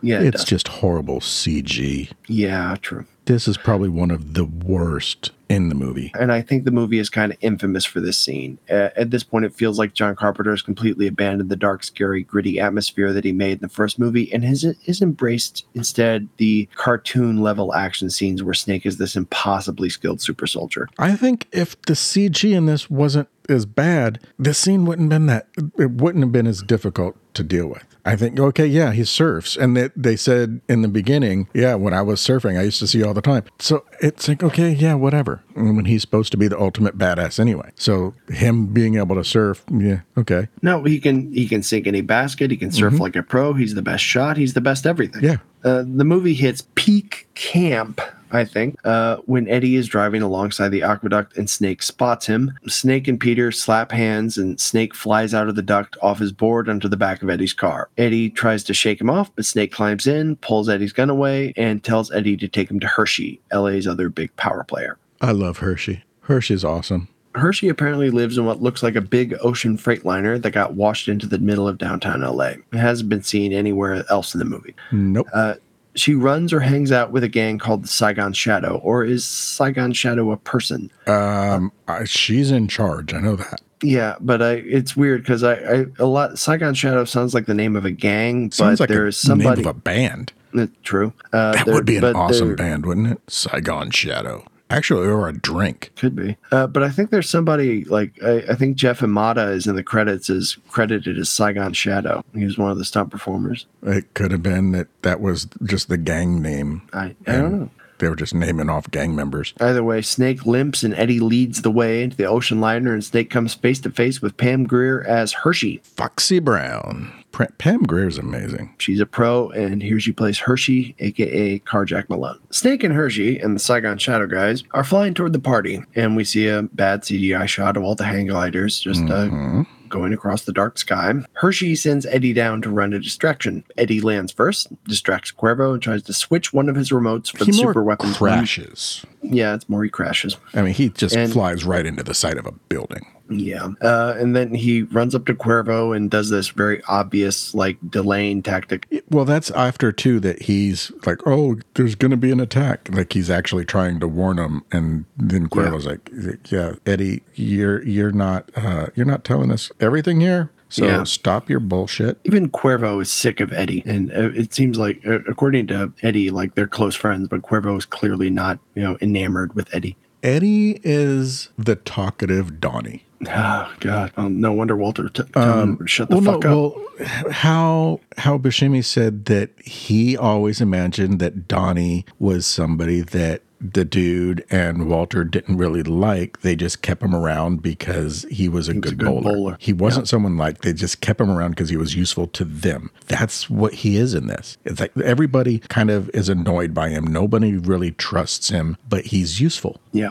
He's the talkative um, Donnie. But uh, he even he even does the old look behind you gag and on a bunch of Cuervo's thugs, and they turn around and shoot the crap out of a building. Even uh, Cuervo starts shooting. Yeah, because they're they're primed for shooting something. Well, they were just told there's going to be an attack, and then he's like, "Oh, look behind you," and they yeah. all fall for it.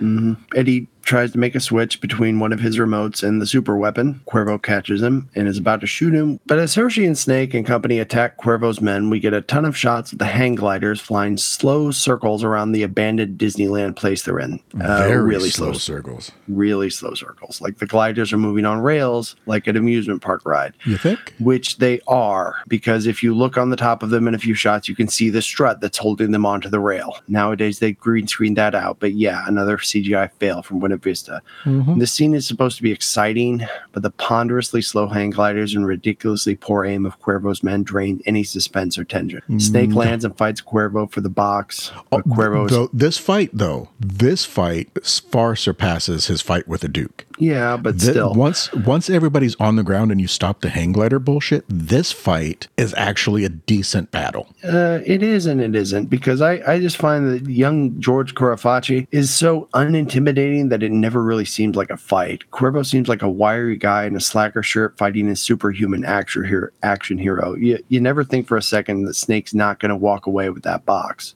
Well, no, because, I mean, basically he's the hero, so he's going to have to get it. But just the yeah. overall fight, but not just between him, but just everything going on in the background. It's not him fighting the Duke basically alone on a bridge with a couple fights that every now and then you might see them fight, but now they're falling down between cars and you don't see what's going on. This is a proper fight scene. Fair enough. Hershey and her people all land. They all head for the chopper because it's bulletproof. Cuervo's men are shooting at them the whole time and never hit a thing. They then get in the chopper after Snake takes his coat back from the guy who took it an hour ago. And, and now they never start hitting things. Eddie and Utopia pile in. Hershey and a few of her soldiers are in the back. And it's a pretty crowded chopper. And they're being shot at. And the chopper has op- si- open side hatches that any one of Cuervo's guys should be able to get a bullet into, but none do. Yeah, and he says, close the hatch, and they don't. No one has to reload, and it's just kind of an endless scene. Snake takes off and starts to fly the chopper out of there, but it is slower the slowest, than the hang gliders. Slowest fucking helicopter oh ever God. built in the future. It is painfully slow. There's like a three-minute scene, it feels like, where Cuervo gets up, finds a machine gun, shoots at the chopper for like ten seconds, gets frustrated, goes and grabs a missile launcher, aims he it. He goes gets... and grabs an empty tube. Yeah.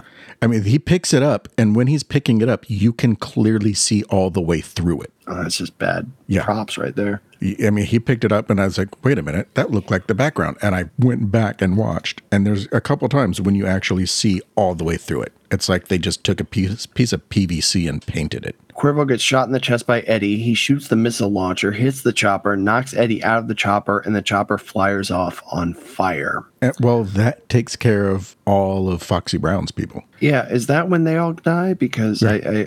Well, there was I, a few of them that had died in the meantime. Map to the Stars, Eddie ends up shooting Cuervo and starts bragging that he hit him. Cuervo's like, oh, you know what? Fuck you. You hit me. I'm taking you out. He fires the, the empty tube rocket and Map to the Stars. Eddie's like, oh, holy shit, jumps out. Helicopter gets hit and you see the flames go pretty much from side to side, not really forward, and take out everyone in the back of the helicopter. And then every now and then you see like little bursts of flames come from between the seats for the Countess and Snake. Snake uh, gets on the comm and he tells Malloy that he's coming in hot. Uh, only Snake and Utopia are left in the chopper. He tells her to bail out. He doesn't tell them that. No, he doesn't tell them that. But he tells her to bail out and disappear and slips the remote for the doomsday device in her jacket. She jumps. The chopper goes down and Snake is okay. Malloy and the President and Brazen are there waiting for him. Yeah, so did he jump out or did he just miraculously sli- survive the crash? pretty much just miraculously survived the crash. Because he, he, he could have jumped out, and it yeah, looked like he was about to. He was opening the door and everything, and then there's the crash. They don't sh- they don't show him jumping out or anything. They no. don't show him walking out of the rubble, but they do show a shot of him walking with all the flames behind him. I think the idea was that he survived the crash and was walking away from it towards the president, Malloy, Brazen, and uh, the big visored government thugs who were yeah, there waiting for the uh, drop-off. If he was still in it when it crashed, there's no way he survived. I don't yeah, care so if he's Snake Plissken or RoboCop. There's no way he survived that crash. I don't think RoboCop would have survived that either. That's what I'm saying. I don't care if he's Snake Plissken or RoboCop. He's not going to survive that crash. Snake's timer runs out, and he finds out that the disease they infected him with was just a flu bug that lasts about nine hours, and you know, he'll be it's fine. It's a severe strain of the flu, and the flu kills people. Yeah, well, um, didn't kill Snake, and it's all kind of it's kind of anticlimactic and kind of a bad joke when it turns out, ah, we tricked you the whole time, dumbass.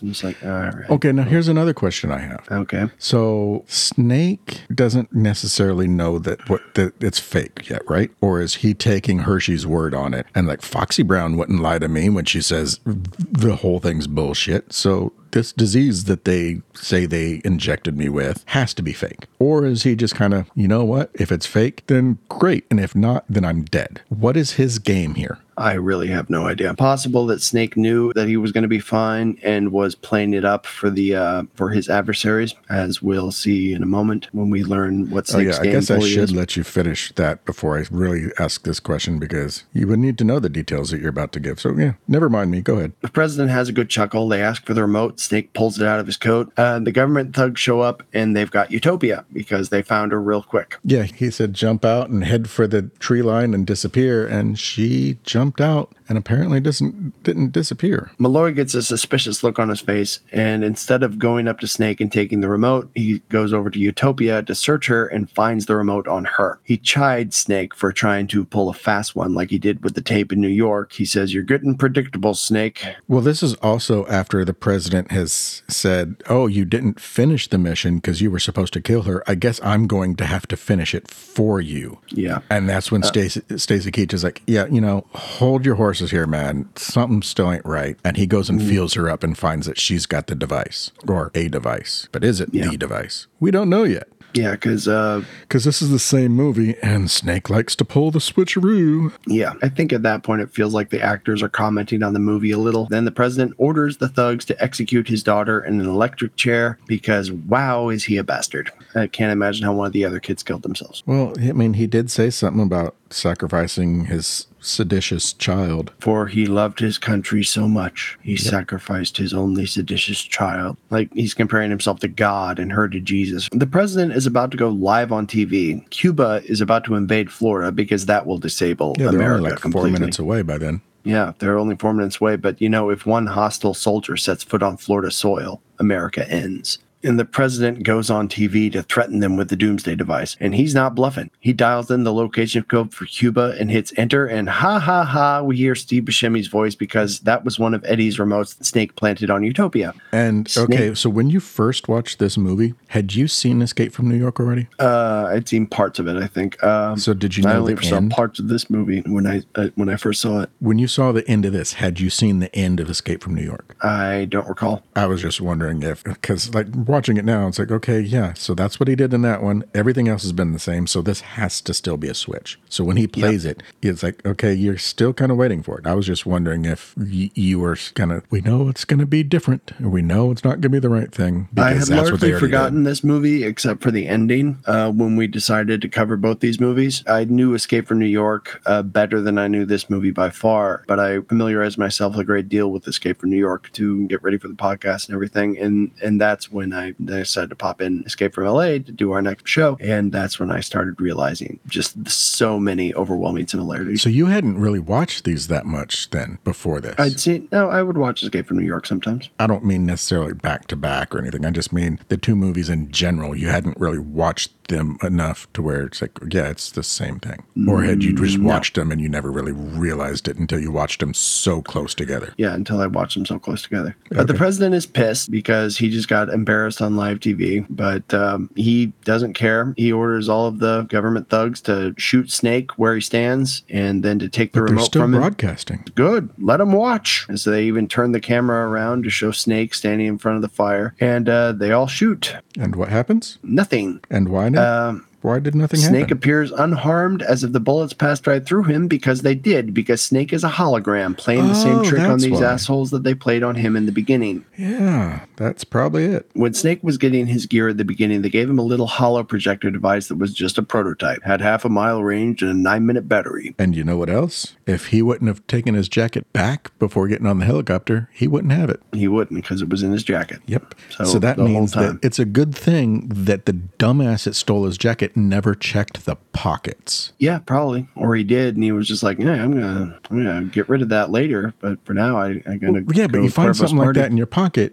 Do you think, well, what is this? And maybe push a button to see what happens. Yeah, true. You could. He had to have not checked the pockets. Or maybe there's secret compartments that the guy couldn't. Like, how? Uh, yeah, it's probably just pockets. Well, but by the size and shape of it, you would think he would have felt it. Probably. I do like this ending. Hologram Snake pulls out the real device, and the assholes know that Snake has all the cards right then. They could find him if they searched a half mile radius, but there's no time. Snake punches in the world code. Uh, once you do that, you've armed the device or satellites. Okay, so Rolaren, and I'm going to keep calling her that because, again, I can't remember names. So Michelle Forbes. She A K A says, Brazen. Her name is Brazen. So she says he's entered the world code, but no target. Why do you need to enter a target if you enter the world code? Because isn't the world code making the world the target? Yes, but, well, she was just giving the audience a little more information that, in case they forgot, that if you don't enter a target code, a secondary target code, then you're going to be targeting the whole world. Uh, well, if, if she would have just said he's entered the exposition. world code, that will take out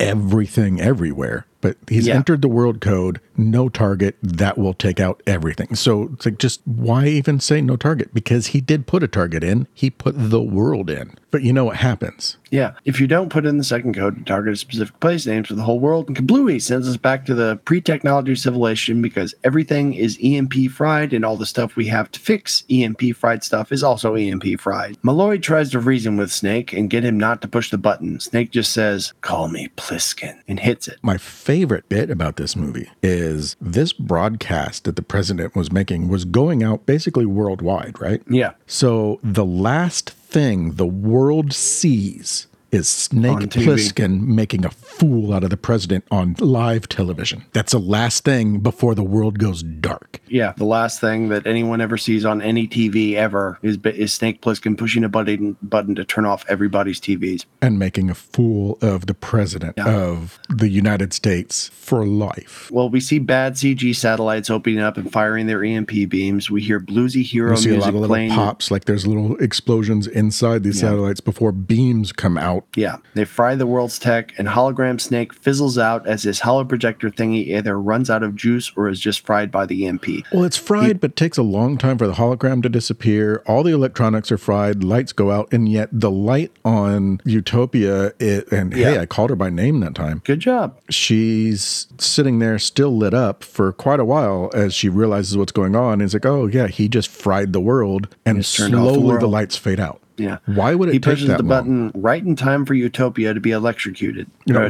in time to save her from being electrocuted. Yeah. Damn. So she's relieved, to save but her she's from all- being electrocuted. She's also strapped into a chair surrounded by men with guns, so who knows how that ended for her. Well, you know, hopefully they can't see too well in the dark and end up shooting each other. They'd taken off their helmet. Yeah, the president but it's Brazen, pitched black. There's no windows. They're in a giant bunker. Yeah, but would they bother even letting her out? I mean, but then again, maybe it's like... They'd uh, have to be able to find her first. Maybe they'd revert to their human uh, personalities as they, as they realize, like, you know, no one's going to be... We're not going to be getting paychecks in the mail anymore because, you know, technology got fried. President and Brazen Malloy and all the government thugs have their spotlight and cameras go out, and they're left in the firelight of the helicopter crash in a newly silent world. We cut to Snake somewhere else as he finds a pack of cigarettes on the ground, pulls out a black, nasty-looking cancer stick, and lights it up from the box of matches he got at the beginning of the with his gear. How long has the U S been no smoking? Quite a while, I imagine. Uh, so at least how since nineteen ninety-eight. Fucking stale was that cigarette? Well, you know, I can imagine there's black market cigarettes that people would maybe hide in the woods.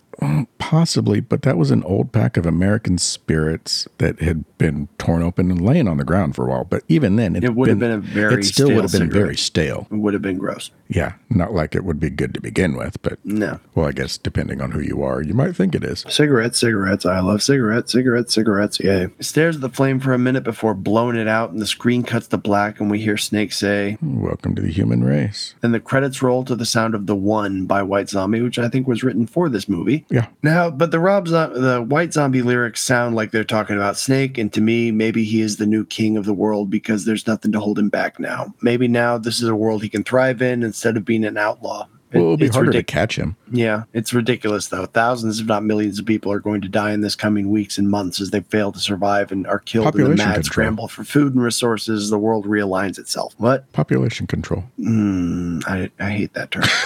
On the other hand, oh, yeah, it's, it's a, a kind of fucked up way to look at it. Don't get me wrong, the other, but on the other hand, it's a kind of libertarian victory, creating a world free of all outside interference. But in the end, Snake was pretty much a monster who just damned everyone in the world to a mm, yeah. world worse than the Walking Dead scenario. Well, how long do you think it would take for us to get back to that point? Or not even to that point. How long do you think it would take to just get back to some sense of normality? Decades. You think it would be that soon? Well, I don't know. Think about all the infrastructure you have to rebuild. Not only that, but not having the raw materials on hand to do it. So well, how much infrastructure have, do you have to rebuild? The house, the buildings are still there. The roads are still there. The maintenance is another story. Yeah, exactly. All their vehicles are toast. Let's say everybody wants to buy lumber to reinforce their houses, you know, after the after the big, the great turnoff. Chop it down by hand, mill it yeah, by hand. Yeah, so they, once the lumber outlets are ransacked, you have to get that wood somewhere else, and you're going to have to chop it down by hand. So, yeah, yeah all right. No, so let's talk. You have to extend that principle across to every other kind of good and service. Well, do you know how... Think about metals. Exactly. You have to mine for the damn things. Do you know how many exotic yeah. ingredients are involved in making one root beer? Yeah, th- that's what I'm you saying. You have to get xanthan gum from South Africa. There's ingredients well, that like uh, that's not that big a deal that because a lot of the from, world doesn't even have root beer anyway because it tastes too medicinal. Either way, not only do you have to go back to Stone Age materials to mine raw materials or harvest raw materials because, like, you know, let's what, say though? we let, let's they say we want to use a chainsaw. Force. We want to use a chainsaw to cut down a tree. Now we've all ran out of gas. So we don't have anything to power the chainsaw with. So what do you do there? And that's then, if you don't count on any electronics for your chainsaw. And the, yeah, the chainsaw might not work. So you're going to have to go back to using axes and saws. Yep. Mining, you're going to have to go up,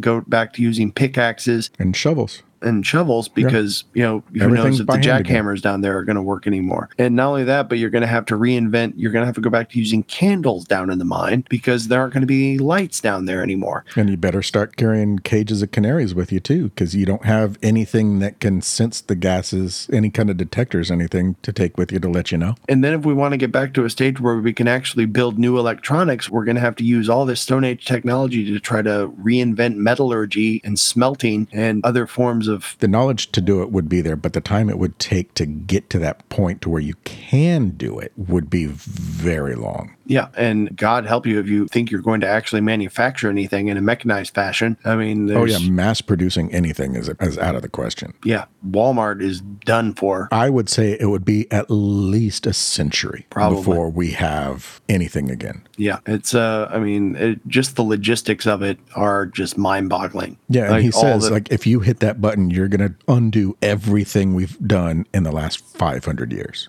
And he hit it anyway. Yeah. Anyway, uh, I, I agree with you. It would, it would, okay, yeah, it would probably take centuries. Yeah. Um, I would say to, at least at least one century minimum. Just to rebuild the infrastructure. And not only that, but who knows how many na- actual natural disasters would occur or unnatural disasters would occur in the wake. Well, yeah, how many you know, nuclear plants are there? Um, yeah, nuclear plants that lose their electronics uh-huh. and can't, you know, stay cool. That's going to cause meltdowns. Dams that have electronic turbines refineries. that require refineries that have thermostats that work in a very precise manner. There's going to be the environmental damage alone is probably enough to pretty much get rid of life on Earth. Thanks a lot, Snake. Yeah, he doomed the planet. Well, you know what?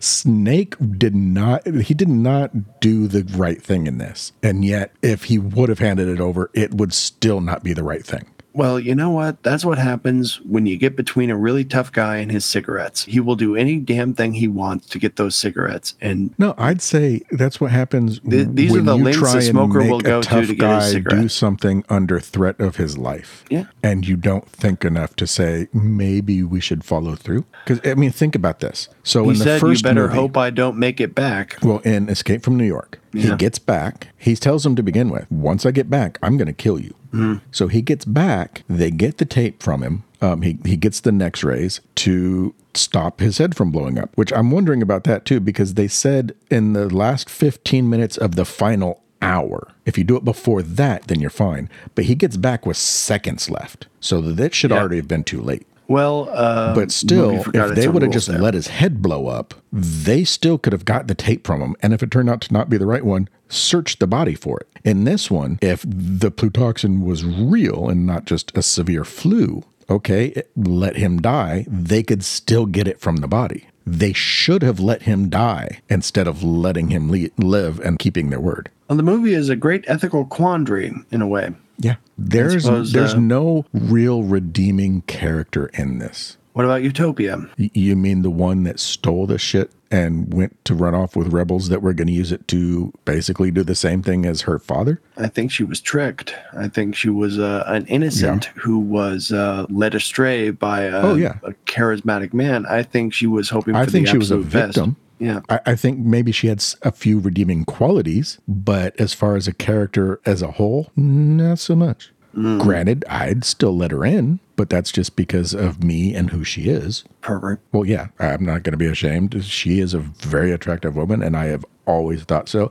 Even watching her on My So-Called Life or when she was on Baywatch or any of the other shows, anytime I'd see she was on it, I'd watch it. Mm. No, but you have given me a lot to think about about the movie. Unfortunately, the movie is bogged down by the bad C G I uh-huh. and uh, poorly choreographed action scenes to really let the but story next time you watch it, itself. watch it as if it's a parody of action movies. I'll have to do that if I ever watch it again. I mean, it's, of, uh, it's not The Wretched. You'll probably watch this again at some point in your life. Probably. I did buy the damn I, I did buy the damn Blu-ray, so I'm not going to just let that thing rot in my you know, movie cabinet. What would you change? Better C G I and, and more of the Countess. Mm. And I would. Uh, I, so yeah, I would probably have more of her, and I'd probably have her more in the outfit she was in the first half of the movie. But that's only because it was essentially lingerie and a see-through robe. Um, but again, it's I would just have had Valeria Colino wear a slightly more revealing outfit. Her and more re- revealing outfit would have been nice, but I think it would have been out of character. I don't know. I probably wouldn't have had the surfing, or if I did have the surfing, it would have been like a giant wave of destruction that Snake was riding and not a contained water spume going down an aqueduct. That and continued that, just without any kind of problem. The wave didn't seem to get smaller or any. It just continued down this canyon, just no problem. And fast. Yeah. I think it would have been a cool scene if like Snake was like coming down on somebody on this giant wave, like this thing's destroying everything, but Snake knows how to be on top of it. Train is coming to a stop, and it's time to say goodbye here in the movie car. We hope everyone out there in podcast land was able to get a little bit of new appreciation for Escape from L A. Well, you know, there was one thing that you didn't do. What's that? Well, since we started rating these movies, yeah, I didn't rate this one. I give it a mm, five. Ooh, you put this one lower than New York. What did I give New York? New York was a seven. It was either really seven keep, or seven and a half. I don't really keep track of these ratings like you do. Yeah, you had that one a little higher up.